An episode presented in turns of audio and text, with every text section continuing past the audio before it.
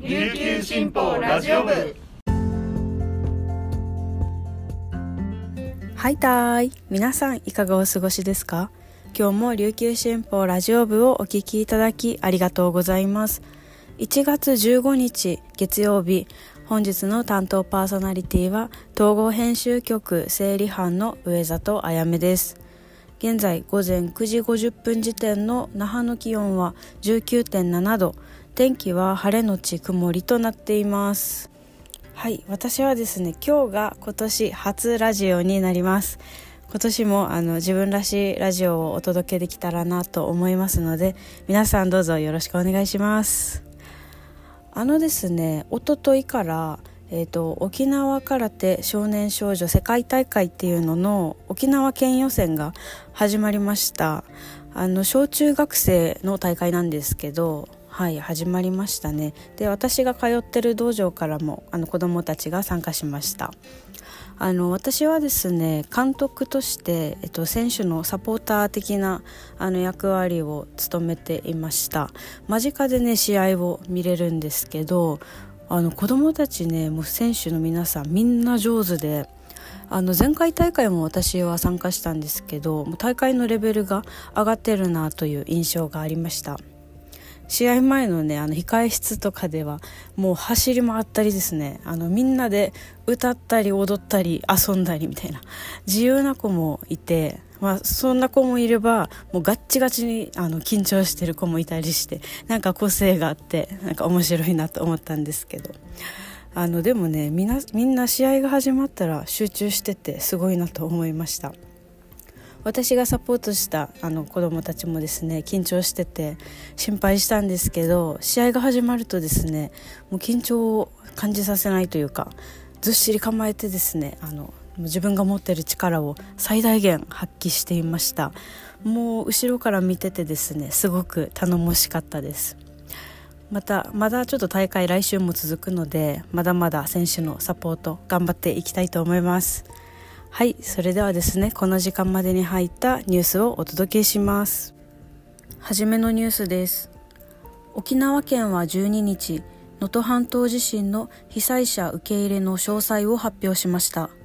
300人程度を想定し被災者負担軽減のため1日あたり7000円を上限に30日以内の宿泊費出発空港から那覇空港までの往復航空運賃全額を支援します。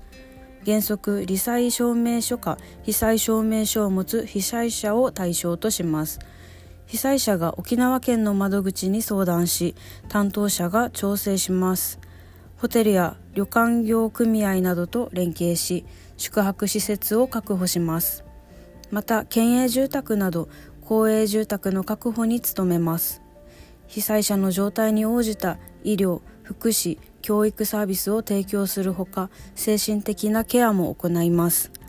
玉城デニー知事は市町村や民間とも連携し県民が一丸となって支援に当たりたいなどとするメッセージを発表しました。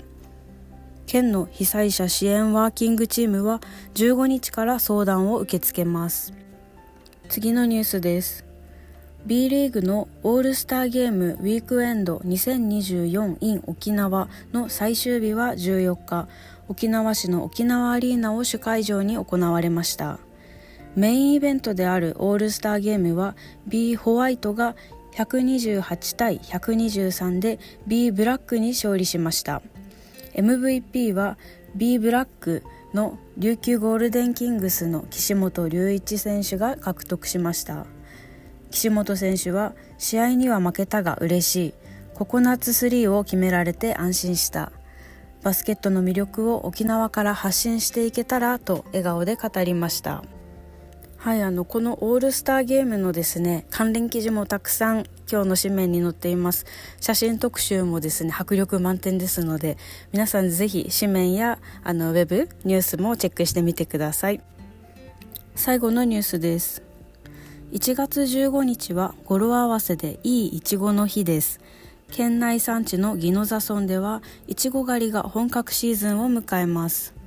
宜野座村のかりゆしいちご園では14日いちご狩りを楽しむ親子連れが訪れ旬の味を楽しんでいました。かりゆしいちご園では生育が遅れているものの味は例年通りで甘く真っ赤な実をつけています。1月下旬頃には熟した実も増えてピークを迎えます。かりゆしいちご園の平龍さんによると昨年の台風6号の影響で多くの苗が塩害などの被害を受けて生育が難しくなりました。その後残っている苗から徐々に増やしてシーズンに間に合わせたといいます。平さんはいちごは太陽の光で実が大きくなり寒さで甘さが乗ってくる。